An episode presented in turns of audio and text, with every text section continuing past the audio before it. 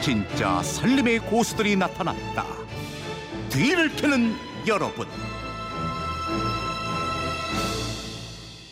네, 매주 금요일엔 청취자 여러분들의 알뜰살뜰한 비법을 직접 만나봅니다. 뒤를 캐는 여러분, 뒤를 캐는 여자 곽지연 리포터와 함께합니다. 어서 오세요. 네, 안녕하세요. 네, 저희가 지난주 이 시간에도 말씀을 드렸습니다만은 이번 주부터 뒤를 캐는 여러분이 색다르게 바뀌어요. 네, 네, 이번 주 그렇습니다. 내내 한 주에 여러분 키워드를 알려드렸는데 첫 번째 키워드 생선 조림 비린내 안 나고 맛있게 하는 방법 이거였어요. 음. 네. 비법 많이 도착했다면서요? 정말 많은 비법을 보내주셨어요. 네. 그래서 모든 분들께 감사하다는 말씀을 먼저 꼭 전해드리고 싶습니다. 생선조림 비린내 안 나게 맛있게 하는 비법. 그 중에서 가장 많이 보내주신 내용이 바로 된장이었거든요. 네. 특히 8953님은 생선조림은 진짜 다른 거 다 필요 없고 집된장만 넣으면 돼요. 된장 조금 넣고 조림하면 비린내가 안 나요. 하셨습니다. 이 밖에도 많은 분들이 된장 넣으라고 알려주셨어요. 네. 또 청취자 이용아님은 된장 대신에 불린 콩을 생선 밑에 깔고 조림해 보세요. 비린내 없이 맛있는 생선 조림이 되는데요. 생선이 뼈째 익어서 노약자나 어린 아이가 칼슘을 섭취하기도 좋아요 하셨거든요. 네. 이 된장이나 콩이 모두 단백질이 많은 식품이잖아요. 음. 이 단백질은 냄새 성분이 잘 흡착을 하기 때문에 생선 비린내도 잘 잡을 수가 있습니다. 음. 그래서 조림에만 넣지 마시고요. 찌개에 넣어도 좋아요. 그 청취자분들이 꼽아주신 생선조림 맛있게 하는 비법 1위 핵심이 된장이었어요. 그렇습니다. 예, 또 다른 비법은요. 된장 다음으로 많았던 비법이요. 강황. 그러니까 카레가루였거든요. 강동구 고덕동 사시는 김선숙 님이 생선 냄새는요. 카레가루하고 전분가루를 섞어서 무쳐 만드시면 모양도 색감도 좋고 비린내도 안 나고 맛있어요. 네. 해주셨고요. 또 생강 사용하라는 문자도 꽤 많았었거든요. 4358님이 생강을 어슷하게 썰어서 설탕에 재워두면 투명한 생강 발효액이 되는데요. 조림 양념장 만들 때 이 생강 발효액을 한 스푼 추가해 보세요. 생선 비린내는 완전히 잡힙니다. 라고 음. 알려주셨습니다. 7154님, 어, 생선을 녹차에 10분 정도 담가두면 됩니다. 하셨고요. 3777님은 등푸른 생선은 무나 묵은지 또는 말린 나물을 불려서 넣으면 맛이 좋고 갈치와 조기는 무, 호박, 감자 또는 고사리 나물이나 마늘종을 넣어서 함께 조림하면 맛이 좋아요. 이런 정보도 주셨어요. 네. 그리고 생선 조림 진짜 맛있게 먹는 간편하고 기발한 방법인데요. 청취자 0622님 배고플 때 먹으면 비린내 생각도 안 나고 맛이 엄청 좋아요. 음. 라고 알려주셨습니다. 아니 뭐든지 일단 배가 고파야 더 맛있게 먹을 수 있는 거죠. 그러니까요. 예, 다음 비법은 전화로 한번 얘기를 들어볼까요? 여보세요. 네, 안녕하세요. 예, 대구에- 안녕하세요. 대구에 사는 정명진입니다. 네. 네, 아 목소리가 너무 밝으세요. 네, 뭐 좋은 일이 많으신가 봐요. 기분 좋습니다. 생선조림 어떻게 해서 드세요?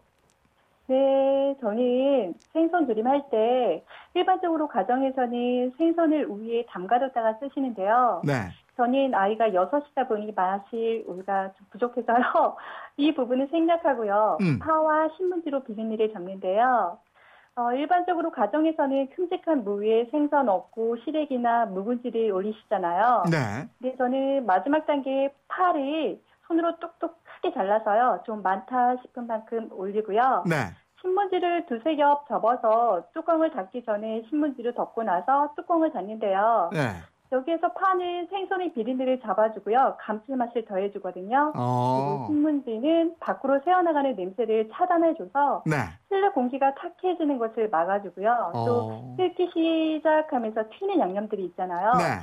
이게 뚜껑에 직접 묻지 않아서 설거지도 되게 쉽거든요. 어. 그래서 생선 조리뿐만 아니라 구이나 튀김하실 때도 이렇게 해보시면 음, 망설이셨던 분들도 비린내 없이 맛있게 드실 수 있을 것 같아요. 어, 전문가처럼 말씀을 해주셨어요. 아, 감사합니다. 아니 근데 아이가 여섯 명이?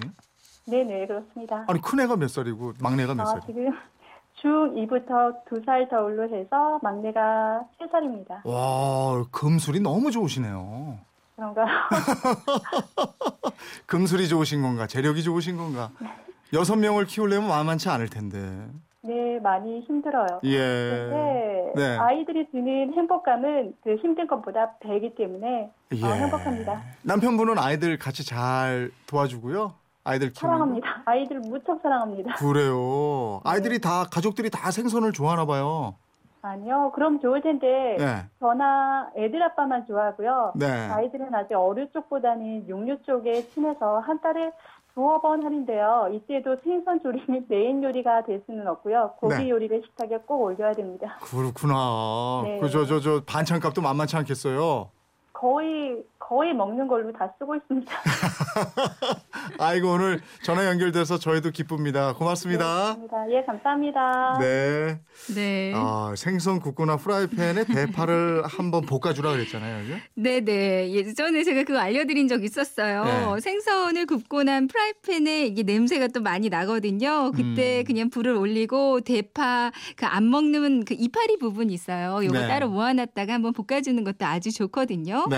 아예 이렇게 올려놓고 조리하는 방법도 또 신문지로 덮어놓는 방법도 정말 좋은 것 같은데 네. 근데 신문에 그 파가 직접 닿는 건 좀 안 좋겠죠. 예.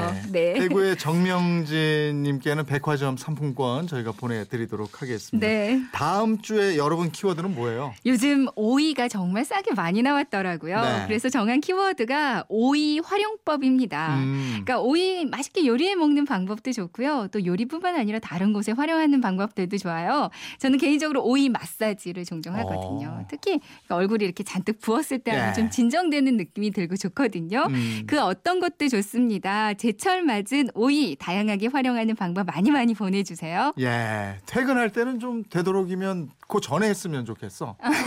들어왔는데 깜짝 놀래요. 그러니까 오이 얼굴에 막 하고 붙이고 누워 있으면. 네.